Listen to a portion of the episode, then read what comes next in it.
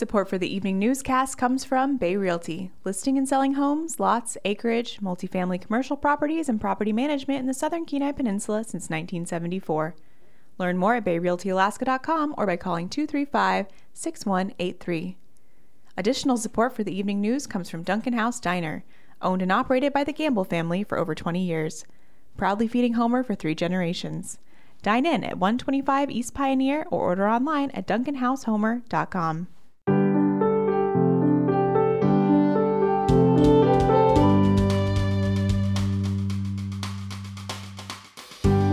afternoon. You're listening to KBBI AM 890 in Homer and K201AO on 88.1 FM in Seward. I'm Hope McKenney with some local news on Friday, March 10th, 2023. From unsung heroes to fantastic sci fi worlds, comic books and graphic novels bring vivid stories and characters to life and the Tluke Tsetsas, or Fish Head Soup Collective of Alaska Native comic artists and writers, aims to share visual stories of Alaska's rich regional cultures. The comic collective is in residence at the Bunnell Street Arts Center in Homer for March, and over the weekend they came together for their first ever in person panel. KBBI's Corinne Smith reports. The creative spark for drawing came to Alaska Native comic artist Dimi Macheras as a kid, growing up in the Chickaloon native village and listening to his grandmother's stories.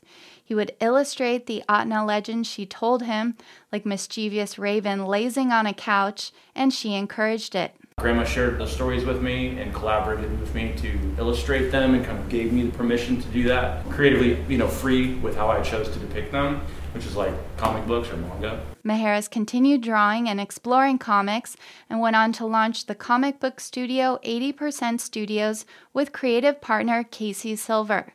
When the pandemic hit, they created the comic Chickaloonies, which follows two Alaska Native characters on an epic quest to become the greatest storytellers ever. It was one of those things, it's like we sit here and watch everything on Netflix, or we can make a book, you know, do something.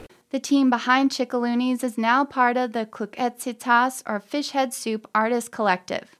Over the weekend, the six person collective gathered in Homer to share about their creative work and the new collective. And uh, our characters in the comic Mr. Yelly and Sasquatch Emoji are kind of, you know, thinly based on us. I, I talk a lot and Dimi draws pictures, you know, and um, but those two things combined, words and pictures, is our medium, is our is our art and um, you know it's been cool to have a thing where art imitates life and life imitates art we're not quite sure where one began and ended. And personally creatively for me it's something i always wanted the Chickaloonies comic morphed into a live interactive workshop Macheras and Silver bring to schools and communities around Alaska, including one recently offered at the Homer Library.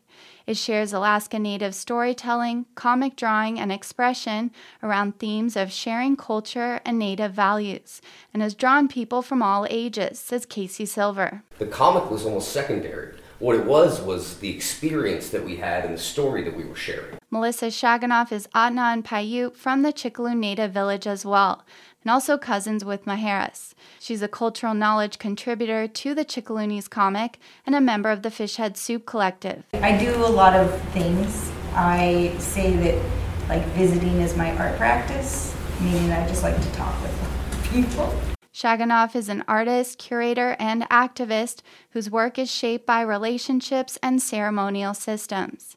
And she says sharing stories and visual storytelling is also an open invitation for others to find their own stories. You know, we talked a lot today about how when you say that you're indigenous centered, that it's actually the center is the inclusion because indigenous it connects you to a sort of a a higher system, a system that's connected to many different cultures.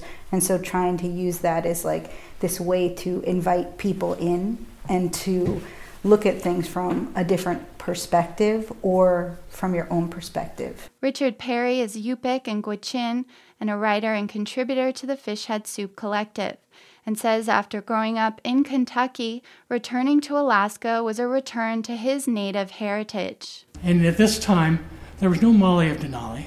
There were so few voices of faces in the media with Alaska Native people or children.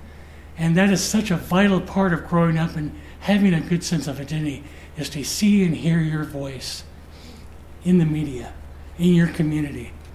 And that sense of community can be derived from hearing and telling stories. And that's been kind of my core drive. The collective is also about friendship and supporting each other, says comic artist Nathan Shafer. He's a writer and special education teacher based in Anchorage and author of the Wintermoot series, an Alaskan science fiction adventure story. Through those relationships is a way we collaborate with our communities too. It's about building relationships that are sustainable, purposeful, and also authentic. David Brame is an Afrofuturist artist and scholar, an award winning mixed media artist. He's also the newest member of the collective. I also do like sort of conceptual, uh, like Afro surreal work um, as well. Um, you know, I'm ready to make work with the, uh, these guys and really connect with uh, how indigenous futurism and Afrofuturism can have these like really intimate linkages and like explore those. The name of the comic collective Kluk'etsitas, or fish head soup, represents the six members coming together like a nourishing soup, coming from the Ahtna tradition and Melissa Shaginoff's language work with Chickaloon Village elders. Members of the collective are working on comic book sequels and upcoming shows, including at the Anchorage Museum later this year. You can follow their work at fishheadsoupcomics.com. In Homer, I'm Corinne Smith. You can find the comic books Chickaloonies and Wintermoot at the Homer Public Library or at the Bunnell Street Arts Center. On Tuesday, Governor Mike Dunleavy announced a bill that would restrict Alaska's LGBTQ students' ability to live in accordance with their gender identities at school. The bill would require parents to sign off on name and pronoun changes, and it would ban transgender students from using bathrooms that align with their gender identity. It is not likely to pass. Senate President Gary Stevens, who is a Republican, says he doesn't see a lot of support for it. It takes 11 members to uh, pass anything on the floor. I don't want to waste a lot of time on a bill that has no chance of passing the floor. He says Dunleavy's bill will get heard, but it isn't a priority for the Senate Majority Caucus. Amelia Hanrahan is a Juneau mental health clinician who works with queer and trans youth in Juneau. She says that even a failed bill could affect the way trans students are treated by their peers. I think just announcing this and um, validating this type of rhetoric um, against the queer and trans community is um, dangerous.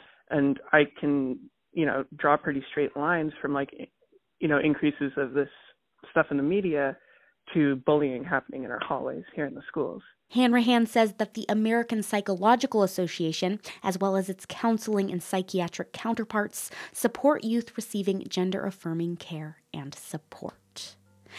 And that's the news from Homer. I'm Hope McKenney, and you're listening to KBBI AM 890 and K201AO 88.1 FM in Seward. Find us online at kbbi.org. Thanks for tuning in.